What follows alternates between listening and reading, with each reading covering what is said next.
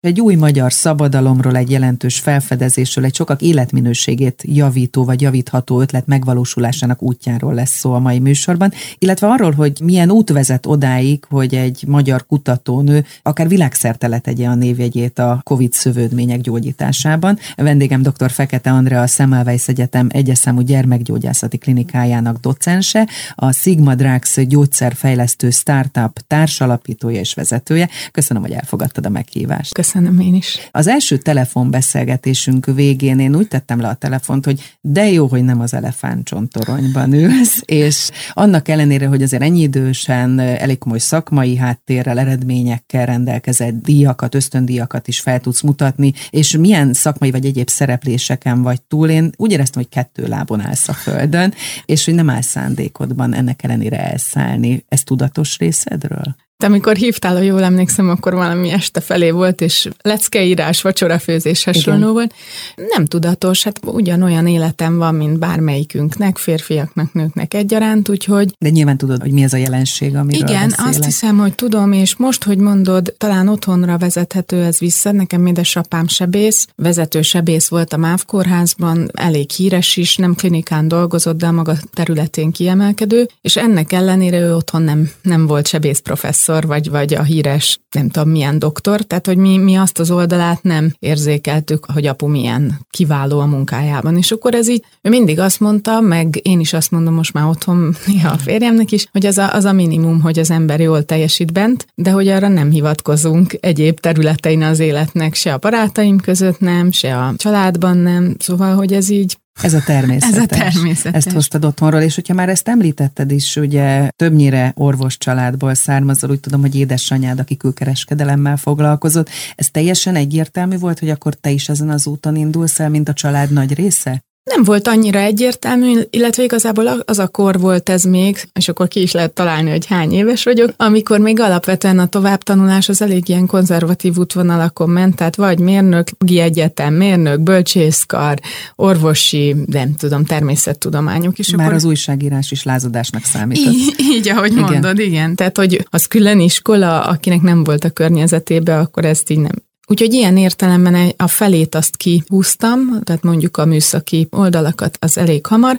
Magyar szakra akartam egy ideig felvételizni, csak ott a tanárság az távol áll tőlem. Mondjuk én még szerettem is volna talán tanár lenni, csak a barátaim azt mondták, hogy túl türelmetlen uh-huh. vagyok, és akkor ezt nem. És így maradt az orvosi, tehát hogy nem azért, mert most aput akartam másolni, vagy a nagynénémet, vagy a nagybátyámat. Érdekes egyébként, amit mondasz, mert hogy nyilván ebben az életkorban az ember nézi az erősségeit, gyengességeit, a fazekasba jártál, ha jól tudom, tehát azért az egy elég, elég erős matematikai irány. Mondtad, hogy a, a humán terület is érdekel. Igen, a fazekasba jártam, de azért a matematikai irány, a C-osztály, az egy külön világ a fazekasban is. Uh-huh. Tehát emellett akkor is, mikor én jártam oda, még volt három osztály, két általánosabb, amiben ugyanúgy lehetett faktként vagy specializációként bármit felvenni harmadik, negyedikben, most ugye már 11-12-ben, illetve volt a B-osztály, ahova meg a biológia tagozatra járók felvételiztek, én oda akartam menni, csak nem vettek fel.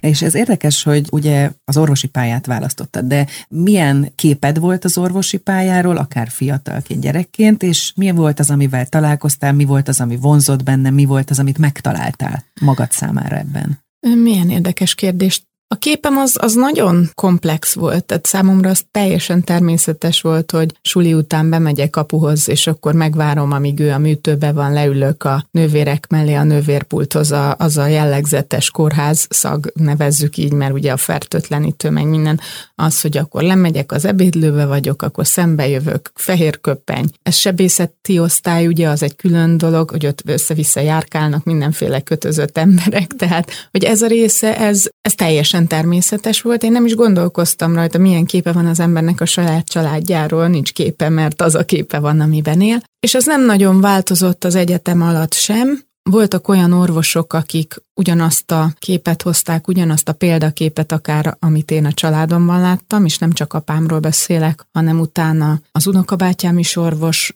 meg a nagybátyám is orvos volt, tehát nálunk azért gyakran előkerült, mindig erről volt szó, és betegekről, vagy esetleg orvosi helyzetekről. Tehát voltak sokan, akik, akik ugyanezt a gondolatot képviselték, és aztán láttam olyat is, amikor arra gondoltam, hogy aha, tehát, hogy ilyen orvos nem szeretnék lenni. Úgyhogy ilyesmi picivel változott az egyetem alatt. A képed valamennyire árnyalódott, Igen. amikor már te magad is orvos lettél. De milyen irányok érdekeltek, miért a gyerekgyógyászat, amilyen területen ugye elindultál és kutattál, és ugye a gyakorlati orvoslás és a kutatás, ugye az is két különböző terület, tehát mi volt az, ami vonzott téged? Igazából én nem gyerekgyógyász szerettem volna lenni, sőt, most így már gyerekgyógyászként mondhatom, hogy egy picit így, így mindig így óckodtam is ettől. Tehát a nők, a cuki gyerekek, a kisbaba, jaj, de cuki doktornéni, tehát ez tőlem teljesen távol állt. Nem is akartam ezzel foglalkozni, én vesegyógyász szerettem volna lenni, nefrológusnak mondjuk mi ezt, körülbelül negyed-ötöd évtől elkezdve,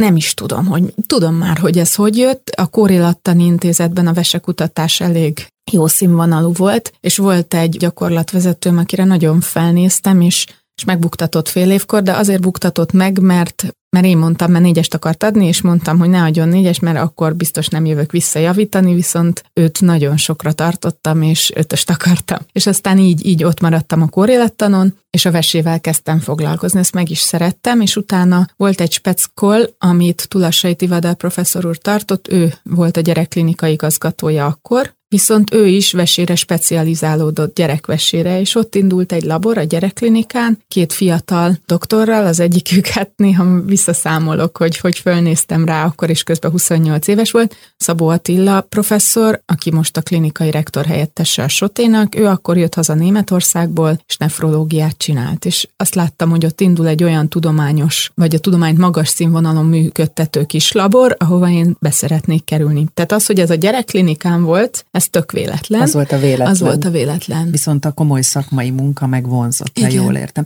És utána még külföldi ösztöndíjak, illetve tanulmányok is követték ezt. Mit hoztál onnan? A gyerekklinikán keresztül jutottam ki Németországba, Freiburgba, a genetikai kutatólaborba, Hát onnan azt gondolom, hogy egy ilyen ikonikus mentort hoztam, mentorképet, amit akkor nem is tudtam értékelni, hogy ki mellett vagyok. Fritám Hildebrand volt a gyerekklinika igazgatója, most már a Harvard gyerekklinikájának az igazgatója németként, azért ez, ez elég sokat elmond, Igen és mai eszemmel visszagondolva, hogy én ötödéves orvostanhallgatóként egy akkor már nagyon komoly sikereket elért vezetőnek milyen kérdéseket tettem föl, és hogy ő hogy reagált arra, hogy nem tudtam olyan butaságot kérdezni, hogy, hogy ne az lett volna, hogy nagyon jó, ebben az a jó, ebben a kérdésben hogy, és kiemelt és iszonyatosan motiváló volt, ez volt az egyik, amit így visszagondolva minden nap szinte próbálok átadni a fiataloknak. A másik pedig az, ahogy megérkeztem Freiburgba este volt, nem tudom, 6 óra, akkor volt az Európai Gyerekgenetikai és Nefrogenetikai Társaság nagygyűlése. És volt egy 15 fős vacsora fönt Freiburg előkelő éttermében ezüsttel terítve, nem tudom, és fogta magát ez a professzor, aki akkor látott 20 perce, farmán nadrágba, ahogy megérkeztem a 10 órás út után, fölvitt erre a repi vacsorára, és beültetett egy nő mellé, akivel ott beszélgettem, kérdezi, mit csinálok, elmondtam, hogy kettő álmot adok össze hárommal körülbelül, majd megkérdeztem, hogy ő mit csinál, és kiderült, hogy ő a legnagyobb amerikai genetikus nő volt, tehát, hogy így rögtön bemutatott, rögtön megpróbált elvinni azokba a körökbe, és tulajdonképpen emelni, emelni és büszke volt rám. Ezt azért itthon kevesen csinálták meg. Szerencsém volt, mert van, akik megcsinálták, de ezt a fajta szemléletet itthon kevésbé látom. Igen, nagyon érdekes, amit mondasz, és volt egy kulcsmondat, hogy ezt próbálod te is átadni a fiataloknak. Tehát akkor ezt a szemléletet hoztad magaddal, és most a körülötted lévő fiatalokkal foglalkozol? Igen, igen, körülöttem most már sokan vannak, 15-en vagyunk, vagy 12-15-en változó a laborban. Posztdoktorok vannak, az azt jelenti, hogy ők már 5-6 éve velem dolgoznak, PhD hallgatók, és vannak ilyen egyetemisták is. És alapvető elvárás, tehát én azt mondom el minden nap szinte, hogy én attól vagyok több, ha ők többek. Tehát ha én akinek a vállára állok, ha az magas, akkor én is messzebbre látok. Tehát nem nyomjuk le azt, aki alattam van, sőt, hanem emeljük, és abban mindenki nyer, szóval. És így lehet egy jó csapatot építeni. Abszolút. Beszéljünk a legutóbbi, illetve a jelenlegi munkádról, Igen. mert hogy sok kutatásom vagy már túl, viszont ez igencsak aktuális. Ugye november elején kezdődtek a Semmelweis Egyetemen, ugye és egyes hazai járványkórházakban azok a klinikai vizsgálatok, amik, és ezt majd te részletesebben elmondod, ugye a tüdőhegesedés kezelésével foglalkozol, egy erre hatékony terápia kidolgozása az, amiről beszélünk. Hol tart most ez a vizsgálat? Egyáltalán az alapötlet miből jött, és mikor lesz, mert mindenkit az érdekel, hogy mikor lesz ebből bevethető gyógyszer. Hát ez is a veséből indult ki, tehát mi alapvetően vesehegesedéssel foglalkozunk a munkacsoportom 6-8 éve. A vesében, a tüdőben, a szemben, és még sorolhatnám, hogy melyik szervekben nagyon hasonlóan megy végbe ez a hegesedéssel járó folyamat. Mint most a COVID mint, Így van, így ahogy esetében. mondod, mint a COVID esetében, ahol az az oka, hogy a tüdőgyulladás, az akut gyulladás következtében felszabaduló, azért merem használni ezt a szót, hogy citokinek, mert azért ez most, most már, már elég ezt, igen, halljuk. ezt a citokin vihart, így van, de nem csak ez a maga-maga a vihar, amitől nagyon súlyosan károsodhat a tüdő, hanem amúgy is gyulladás következtében ilyen citokinek szabadulnak fel kisebb vagy nagyobb mennyiségben, és ez az ott lévő tüdőszövetet károsítja, és a normális tüdőszövet hegszövetté alakul át. És akkor ez a hegszövet ez nem tud jól lélegezni, mert nem tüdőszövet ő, hanem egy heges, aminek nagyjából az a feladata, hogy lezárja a károsodott területet. De az egy funkcióképtelen szövet lesz, és ez vezet ahhoz, hogy légzési nehézsége hát, vagy elégtelenség. Van, Pontosan, tehát elfoglalja a jó területet. És ez, ez ugyanaz a vesében, a tüdőben mindenhol, és nekünk erre van szabadalmunk,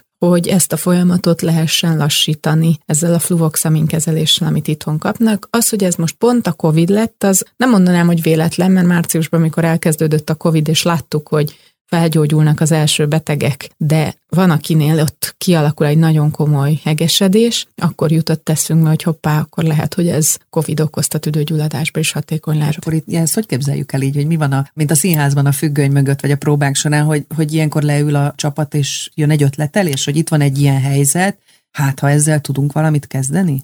Hát ez pont így volt, igen, ugye akkor karantén volt, úgyhogy mindenki otthon dolgozott. Tehát igen, így ez te... 2020 március igen, közepe. mindenség itt már egy éve volt. Igen. Úgyhogy telefonon, meg zoomon, meg mit tudom én, hogy figyelj, ez tök jó. Tehát ilyen izgalom van. Nyilván tényleg. ilyenkor, igen, olyan, mint a breaking news. Olyan, pontosan, vagy amit tudom én, mint mikor a SpaceX fölmegy, hogy most akkor sikerül, vagy nem tudom. És itt egy orvosi kritikus helyzet, amire igen. valami fajta megoldást kell találni. Így, igen, igen, igen. És akkor elkezdtünk beszélgetni, nagyon gyorsan, hogy ezt állatkísérlettel hogy lehet igazolni. Itt két kutatótársam, ők pillanatok alatt beköltöztek ott a laborba és megcsinálták ezeket a vizsgálatokat, és májusra már körvonalazódott az, hogy beadtuk engedélyeztetni az országos gyógyszerengedélyeztetési hivatalhoz, ez az ogyéi, akinek kell minden klinikai vizsgálatot felülvizsgálni és engedélyezni, és ez a folyamat tartott Hát azt mondom, hogy szeptember végéig, amíg ezt ők engedélyezték, hogy elindíthatjuk COVID betegeken, és novemberben kezdődtek el ezeknek a vizsgálóhelyeknek a nyitása. Ez egyfelől hosszúnak tűnik. Igen, ezek. ezt akartam is kérdezni, hogy ez most akkor rövid, hosszú, nyilván egy vészhelyzet esetében, amiben most így az elmúlt egy évben voltunk, ez hosszúnak is tűhet, másrésztről meg borzasztó gyors volt. Igen, azt gondolom, hogy aránylag egy felgyorsult folyamatról volt szó. Vannak olyan administratív lépések, amiket nem lehet áthágni, és akkor akkor ezeket be kell tartani. Aztán most az történt, hogy Igazából a betegek bevonása zajlik egy picit lassabb ütemben a vártnál. Ez megint egy olyan helyzet, amire szinte lehetetlenség felkészülni. Nagyon sok az úgynevezett kompetitív, tehát versenyvizsgálat, mert azért itt azt nagyon fontos tudni, hogy egy olyan kezelésről van szó, amit az alapkezelés mellett adnak, vagy mellé adnak. És nem mindegy, hogy milyen stádiumú betegek esetében gondolom, és itt okozhat rengeteg kérdést, meg félreértés az, hogy kikerülhet ebbe bele. Nagyon jól mondod, igen, és azt így nem győzöm hangsúlyozni, ahol megkérdeznek, hogy itt olyanok vannak, akik középsúlyosak, de még gépre nem szorulnak. És hál' Istennek azért, bár folyamatosan halljuk ugye, hogy sokan vannak, egészségesek is vannak, de azért amit a médiumokban közvetítenek, az, az azért úgy igaz, hogy a nagyon súlyos betegek nagy számban, általában az idősek, a több fajta betegséggel rendelkezők, rizikófaktorokat mutatók, és pont ők nem nagyon kerülhetnek bele ebbe a vizsgálatba, kapcsolatban, mert, mert úgy van kitalálva, hogy azt kell megnézni, hogy hogyan tud maga-maga ez a csak a COVID okozta tüdőgyulladásra hosszú távon hatással lenni ez a szer. Tehát akinek mondjuk komoly alaptüdőkárosodása van, ott már nehéz megítélni. Nem mérvadó, Így, hogy, hogy most mondod. itt ez mennyit tud segíteni, vagy, vagy esetleg mennyire hatástalan. Így van, és hogy annak mi az oka, az maga a gyógyszer hatástalansága, vagy az ő általános állapota. Tehát akkor most van egy ilyen klinikai vizsgálat folyamatban, Igen. és akkor itt jön az érdekes kérdés, hogy mikor lesz ez a napi használatban is bevethető gyógyszer, ezt hogyan látod? Itt megint muszáj visszautalnom arra, amit kérdezel, hogy attól függ, hogy mennyi idő alatt fogják ezt a minimum beteget bevonni, aki körülbelül 100 esetből lehet arra következtetni, 50, aki kapja a gyógyszert, 50, aki nem. Ez nagyon fontos, hogy így össze lehessen hasonlítani, uh-huh. ugye, hogy ebből megfelelő statisztikát le lehessen vonni. És én optimistább voltam az elején, azt gondoltam egy év alatt meg lesz, még mindig optimista vagyok, ha fölgyorsulnak a bevonás, akkor egy év alatt meg lesz, és akkor utána fázis áron vizsgálat jön, ami azt jelenti, hogy akkor jön körülbelül egy 6-8 ezer fős nagy study, amit azért már azt gondolom, hogy nem Magyarországon fognak csinálni. Úgyhogy az még egy két-három év, mire ezt esetleg olyan szinten engedélyezik, hogy mindenki megkaphatja. Tehát amikor már a protokoll, az orvosi van. protokoll része igen, lesz igen. ez a fajta megoldás. Milyen és mennyi típusú munkát, feladatot jelent ez most a te életedben? Ugye sok mindennel foglalkozol, az oktatást is említetted már, de kifejezetten ez a projekt. Hát azt gondolom, hogy most 80%-ban ez a projekt. Egyfelől a, az engedélyeztetés folyamata az nagyon hosszú volt, nagyon sok szakmai felkészültséget igényel, nagyon sok administratív dolgot, ami azt gondolom, hogy Ezt nem... te intézed? Ezt én intézem, és ezen lehetne változtatni. Bizonyos mértékben ennek az anyagi forrásának a biztosítása szintén az én feladatom. Ehhez pénzt szerezni, kaptunk rá jelentős kormányzati támogatást, meg egyetemit is, de azért ez nem ingyen volt, már úgy nem ingyen, hogy ezt, ezt ki kellett dolgozni, meg ezeket végig tárgyalni, most is napi feladataim vannak vele, és azért most már a statisztikai dolgok, meg ha bejön egy kérdéses eredmény, akkor az orvosokkal kapcsolattartás tovább gondolás, és most pont holnap lesz ez a megbeszélés a Pécsi Egyetemmel, ahol elkezdünk együtt dolgozni magának az állatkísérleteknek a továbbfejlesztésén, hogy hogy lehet ezt még szebbé, még biztosabbá tenni. Egyrészt Jakab professzorúnak a kutatócsoportjával, másrészt egy másik akadémiai kutatócsoporttal, szóval, hogy állandóan ezt csináljuk. Most. És most egy kutatócsoport fejeként, vezetőjeként veszel részt ebben a napi munkában, Igen. mellette az administratív feladatok. Mennyire szoktad magad figyelni, monitorozni olyan szempontból, hogy mit lehet jobban, másképp, hatékonyabban, gyorsabban, és nyilván sorolhatnánk, Igen. hogy mi mindent lehetne még. Hát az az igazság, hogy én sok évvel, talán két évvel ezelőttig nem értettem, amikor valaki azt mondta, hogy nem jut a listája végére, tehát hogy hogy. Hogy ez mi? hogy ez mi, igen. És most már azt veszem észre, hogy szinte nincs nap, hogy a listán végére jutok. Bizonyos dolgokat el kell mindenképpen tenni, tehát akár tudom én, szemüvegem nincsen, pedig már föl kéne iratni, nem tudom mióta.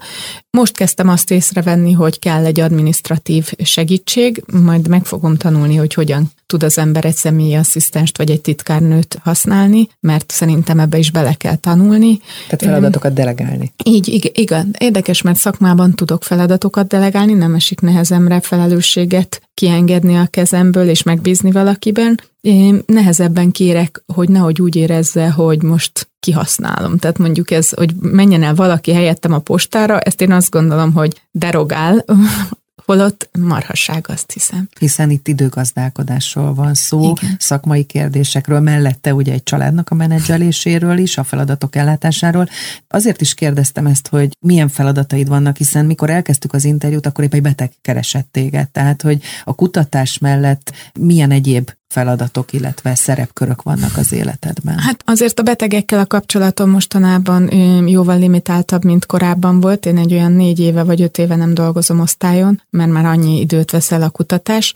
Mostanában inkább csak meg megkeresnek, és akkor Hol próbálsz segíteni. Így van, igen. Hát oktatok, egyrészt orvostanhallgatókat, ez is most egy picit kisebb, de hát azért ez a 15 fő, ez, ez sok, akik bent vannak, és ezeknek a fiataloknak az irányítása, ami nem csak a kutatást jelenti, hanem mondjuk PhD hallgatóként vagy PhD vezetőként te felelős vagy négy évig valakiért, hogy kiképzed a kutatáshoz mit sem konyítót odáig, hogy ő önálló dologra alkalmas legyen. Tehát ez, és hát ott van a három gyerek, tehát tegnap például nem is tudom, a nagy földrajzi felfedezésekről olvastam, vagy foglalkoztam. Vannak egyébként nem szeretem feladatok a munkádban? Mert nyilván van egy csomó minden, ami izgat, szereted, eredményt szeretnél elérni, kutatásokban részt venni. Van az, ami, vannak a nem szeretem része is? Nincs. Tényleg nincs. Azok lekoptak az évek alatt. Tehát ha azt mondom, hogy mondjuk oktatni medikusokat kevésbé szerettem, de azért szerettem kevésbé, mert nem volt elég időm, hogy felkészüljek úgy, ahogy én szeretnék. Ettől úgy éreztem, hogy nem tudom elég motiválóan tartani azt a gyakorlatot, és innentől kezdve nem élveztem, mert abban az időben, amikor főleg osztályon dolgoztam, és erre több időt tudtam szánni, akkor jobb volt, és, és a visszajelzés is jobb volt, és akkor szépen ezt, ezt elengedtem. Hát inkább azt nehéz eldönteni, hogy mit kell elengedni.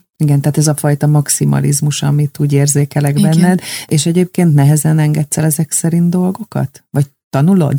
Tanulom, igen, azt tényleg tanulom, hogy hogy engedjek el dolgokat. Inkább felismerni nehéz az, hogy mi a sok. De ez nagyon jó, amit mondasz, most el is gondolkoztam, meg egy picit így el, elcsöndesedtem, hogy az, amit nem szeretek, azt hiszem azt kell elengedni. Tehát amikor már valamit érzek, hogy minden alkalommal, amikor jön, akkor azt nem kéne, azt majd akkor most majd eszembe juttat.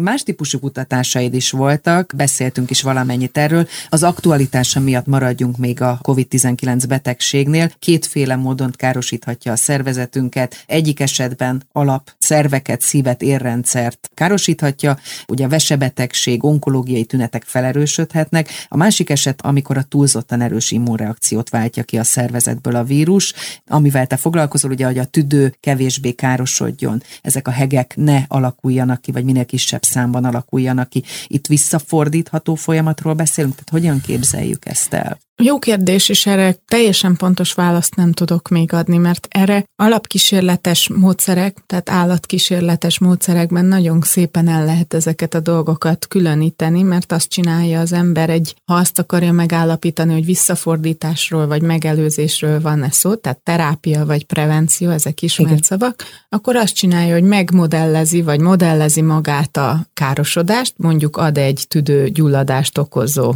bármit, és utána vagy rögtön az elejétől adja a szert, vagy pedig vár egy kicsit, hogy már kialakuljon egy tüdőszövődmény, és akkor utána kezdi el alkalmazni. És mi most az állatkísérletekben pont azért, amit itt beszéltünk az elején, hogy március az nem olyan sok idő, tehát egy év kísérletezés kapcsán nem olyan sok, azt tudtuk csinálni, hogy arra próbált tudtunk hasonló megoldást találni, amit a mindennapokban látunk, hogy történik ez a COVID vírusfertőzés, és nagyjából azban a, ugyanabban az időben elkezdjük adni a gyógyszert, megelőzni, reméljük a, a kialakuló. Így van.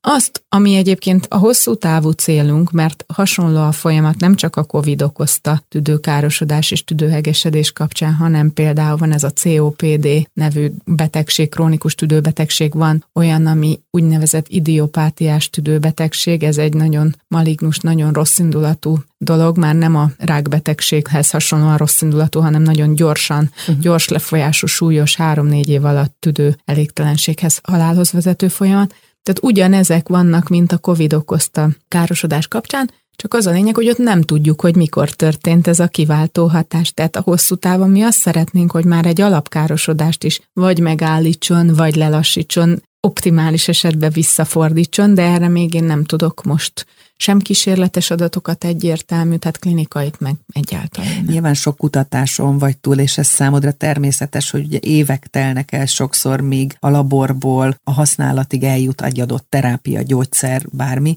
de mennyire vagy adott esetben türelmetlen egy ilyen esetben, amikor most történik a baj? Mindig nagyon türelmetlen vagyok, tehát hogy ez, ez olyan szinten türelmetlen vagyok, hogy akkor is, hogyha csak egy állatkísérletről, meg egy cikről van szó, akkor már tudom, hogy csinálják benne a kísérletet, akkor délután már telefonálok, hogy mi lett az eredménye.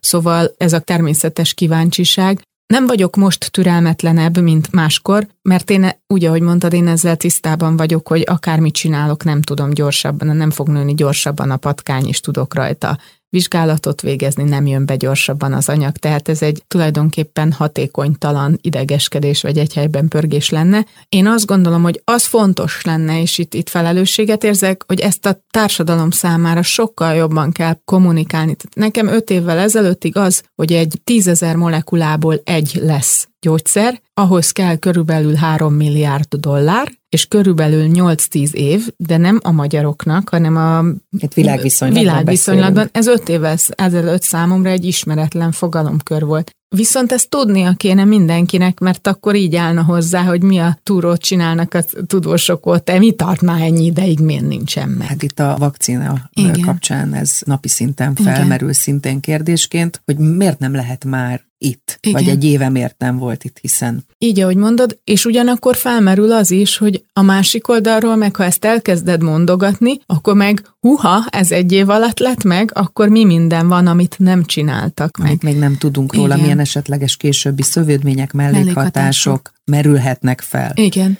Úgyhogy... Tehát meg kell adni ennek az idejét? Ennek meg kell adni az idejét, van, amit le lehet rövidíteni, van, amit át lehet alakítani, fel lehet gyorsítani, pénzzel pótolni lehet, van, amit nem. A vakcina kapcsán én egy dolgot mondanék, ezt szoktam elmondani mostanában, ha kérdeznek, hogy ugye itt azért nem azt kell elképzelni, hogy mondjuk vegyük a Karikó Katalint, meg az RNS vakcinákat, hogy ő ezt most aznap márciusban elkezdte Igen. kitalálni hosszú dolog, ugyanúgy, mint nálunk, fejlesztett valamit, ami a Covid-ra jó lesz. Tehát, hogy itt azért... Tehát hosszú az... évek munkája Igen. van már abban, hogy ő egy adott pillanatban, amikor éppen ez aktuális lett, ő már itt tart. Így van, így van. Úgyhogy ezért nem kell annyira félni, hogy csomó mindent nem csináltak biztos meg, mert hogy ez itt legyen. Egyre többször halljuk, és nem csak az fontos, hogy innovatívak legyünk, hanem az is, hogy versenyképesek. Igen. És már az, hogy neked volt egy korábbi eredményed, amit szabadalmaztattatok, ez ugye nagyon érdekes, mert hogy a kutatás, fejlesztés, innováció mellett a levédett kutatási eredmények is fontosak lehetnek.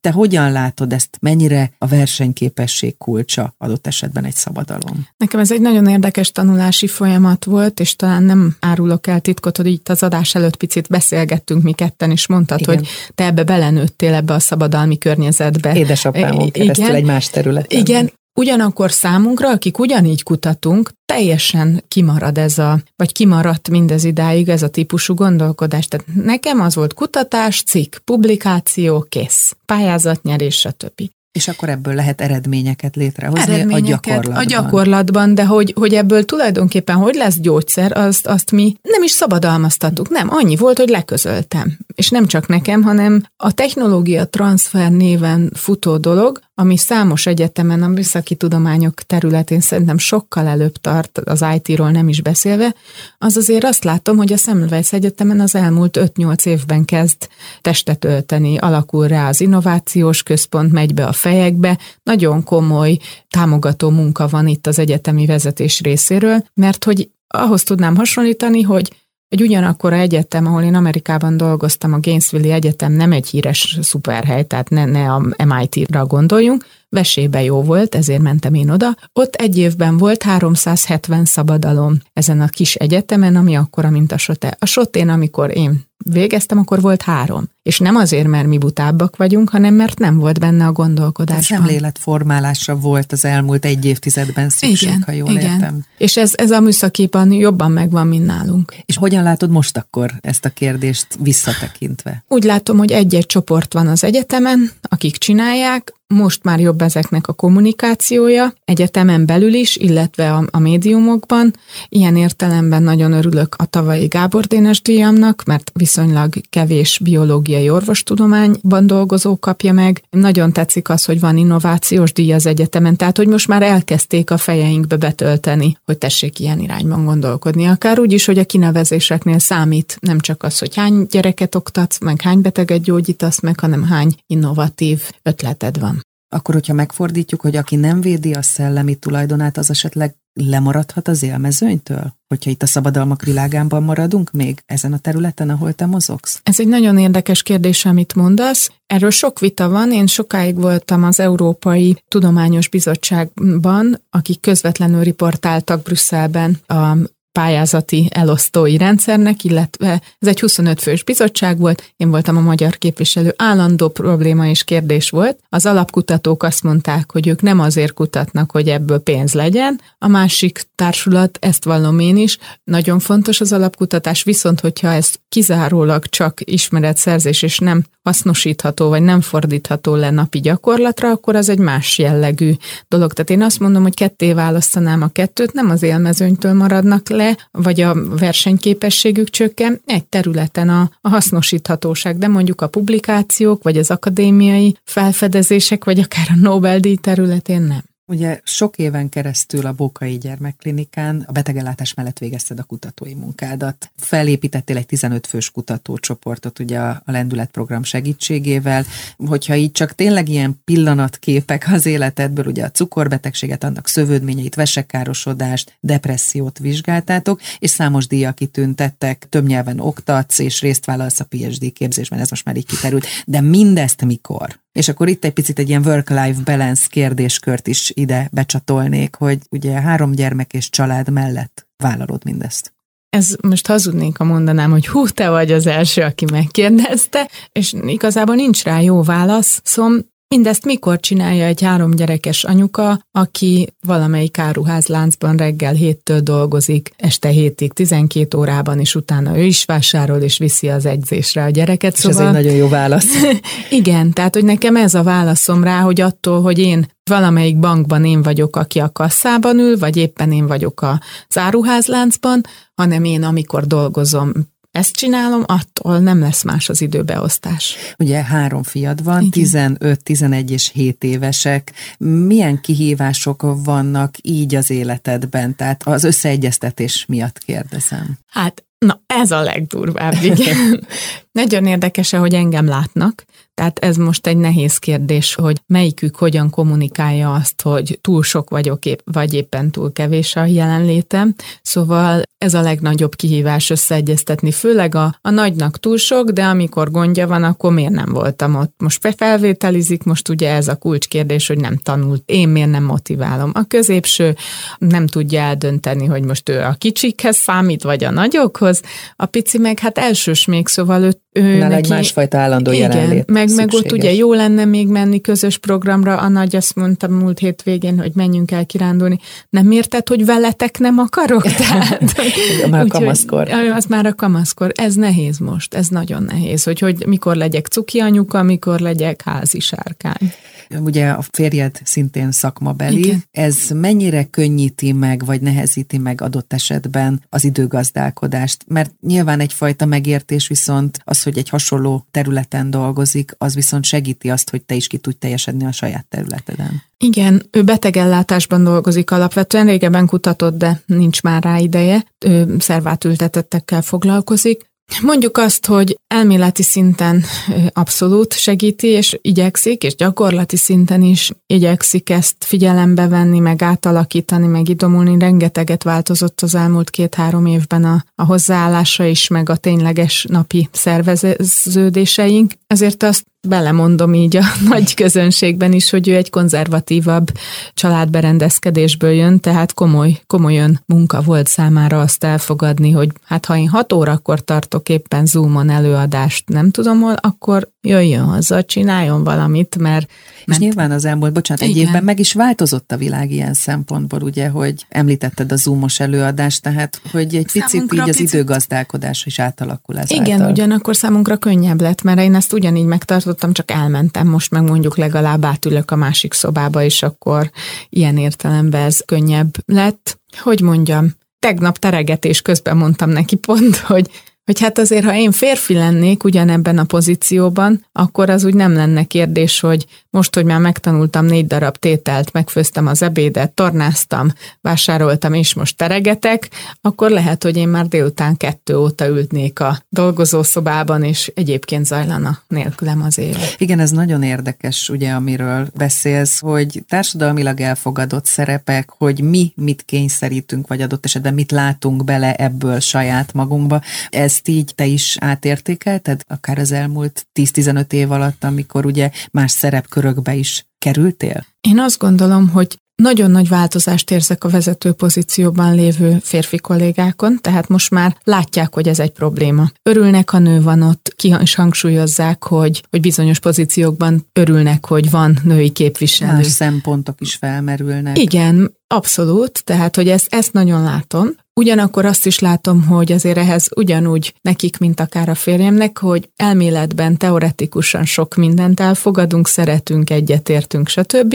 De azért van olyan, ahol bejön valaki egy terembe, és azt mondja, szervusz professzor úr, vagy jó napot professzor urak, Andika jól van, és ez nem csak velem van így, hanem hasonló pozíciójú kolléganők mesélik. Ha így rákérdeznék, abszolút a fejében nincs az, hogy én az Andika meg a professzor urag, de mégis meg tud ez így is nyilvánulni. De nagyon nagy átalakulás, én azt látom, hogy azért van változás ebben nagyon komoly. És mit gondolsz, hová kell pozícionálnunk magunkat nőknek? Milyen elvárásoknak szeretnénk, vagy éppen nem szeretnénk megfelelni? Nekem tetszik, nem tudom, valahol olvastam, azóta most már több helyen is van, hogy ugye rendes a férjem, mert segít a háztartásba. Egy túrót a háztartás közös, a gyereknevelés közös ügylet, tehát ott nem segítünk, hanem elviszek egy Hát egymásnak részét. segítünk. Egymásnak se, igen, egymásnak segítünk, nem ő besegít nekem.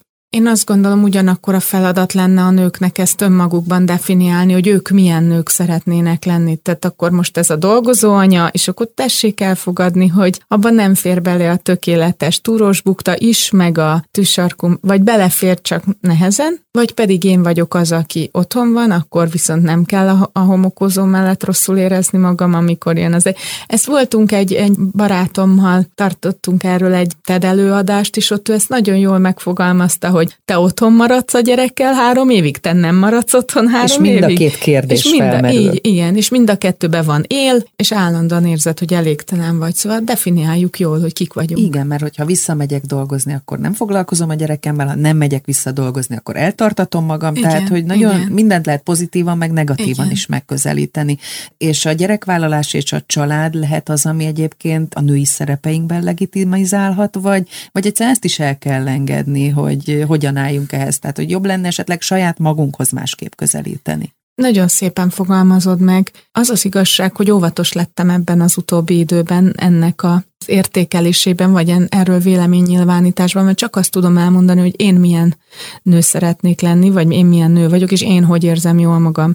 Mert, mert pontosan így, ahogy mondod, ha kaptam kritikát akkor is, amikor azt mondtam, hogy nem csak a gyerekvállalás az anyai szerep a nő elsődleges meghatározó tényezője, én azt tudom, hogyha olyan kutatónő lennék, akár Nobel-díjas, akinek nincs családja, azt gondolom, hogy én, Fekete Andrea, én boldogtalan lennék. Mint ahogy akkor is boldogtalan, vagy nem lenne ennyire teljes az életem, nekem, még egyszer mondom, Igen. hogyha a három gyerek mellett most nem ülhetnék itt és kérdeznél arról, hogy mit gondolok erről, arról, hanem maradna az, hogy most jól sikerült a Málna lekvár, és mindegyik gyerek eljutott a furujára, zongorára, meg a nem tudom mire, vagy nem. Tehát nekem így teljes az életem. Tehát személy szerint mindenkinek magának kell erre Igen. a választ megadni, ez nagyon fontos akkor kihangsúlyozni. Mi az, amire az eddigi munkásságot során a legbüszkébb vagy? Mi az a kutatási eredmény, vagy, vagy esetleg akár a, amikor még a, a napi orvosi kihívásokban, munkában vettél részt? Örülök, hogy ezt mondod, a napi orvosított sok sikerélmény volt, szóval azért ott, ott voltak olyan ott voltak olyan emberi tényezők, amire nagyon szívesen gondolok vissza, két vagy három olyan alkalom, amikor szülők mondták, hogy ha doktornő magával találkozunk először, akkor akkor ma máshol lennénk. És nem, nem találtam én meg olyan bajt, amit az előző kollégák nem, hanem egyszerűen csak úgy szóltam hozzá, hogy addig még, addig még nem egy krónikus beteg kisgyerek anyukájához, vagy olyan beszélgetés volt éjjel kettőkor valaki az ágyam. Tehát ott éreztem azt, hogy ma csináltam valami olyat, ami... És ami, ami meg, megváltozott a kutatásban, az az, azt nagyon érzem, az elmúlt pár évben, egy olyan négy-öt évben nincs egy konkrét eredmény, most már elhiszem, hogy ez tényleg klassz, amit csinálok. Szóval nekem hát, nagyon... Ez a gyakorlatba átvihető, hát és másokon ugyanígy segíteni segít, lehet az ötletek által, amik megvalósulnak. Igen, én nagyon sokáig megkaptam közvetlen kollégáktól is, hogy én csak jól adom elő magam, és ezért vannak a pályázati sikerek, meg, meg az újságcikkek, tehát volt, volt erre vonatkozó elég komoly kritika a környezetemből, és ez, ez nagyon megváltozott. Most már tudom, hogy ez tényleg, amit mi kitaláltunk, konkrétan például ez a Sigma egy receptor, ami amin a tüdőhegesedés gyógyszere is hat, annak a leírása, annak a szabadalma, tehát hogy most már annyi visszajelzés jön, és nem csak orvosi berkekben, hogy ezt nem lehet nem észrevenni. Igen, és hát most is, amiről beszéltünk az elmúlt egy órában, a COVID-19 okozta tüdőhegesedés ellen küzdötök, és, és ebben próbáltok gyakorlati terápiát kidolgozni, ami remélhetőleg mi hamarabb azért tényleg át tud menni a köztudatba, az orvosi gyakorlatba, és mielőbb használható lesz. Egy utolsó kérdés, vannak-e konkrét távlati terveid, mivel lennél elégedett egy-két-három-öt év múlva, ugye most visszatekintettünk, de ha előre nézünk, akkor mondjuk mi vár rád? Én nagyon örülnék, ha ez a gyógyszer ez klinikai vizsgálatban kiderülne, hogy hatékony, hát most ezzel nyilván nem mondtam nagyon nagy csodát, illetve a cégemet én szeretném felépíteni úgy, hogy ezek a szabadalmak, amiket mi csinálunk, nagyon izgalmas dolgok, és itt nem beszéltünk róla, de személyzeti vonatkozásokban, zöldhályok kezelésében én nagyon komoly lehetőséget látok, hogyha ezt eladnánk egy nagy gyógyszergyárnak, és nem feltétlenül ennek az anyagi vonzata miatt, akkor azért azt mondanám, hogy hú, ezt kevesen csinálják itt meg Magyarországon. Így legyen, és akkor beszéljünk erről pár év múlva ismét. Köszönöm, hogy velem tartottál. Én is köszönöm. Dr. Fekete Andrea, a Szemelweis Egyetem egyes gyermekgyógyászati klinikájának docense, a Sigma Drax gyógyszerfejlesztő startup társalapítója és vezetője, három gyermek édesanyja volt a vendégem, Kutasi Juditot hallották.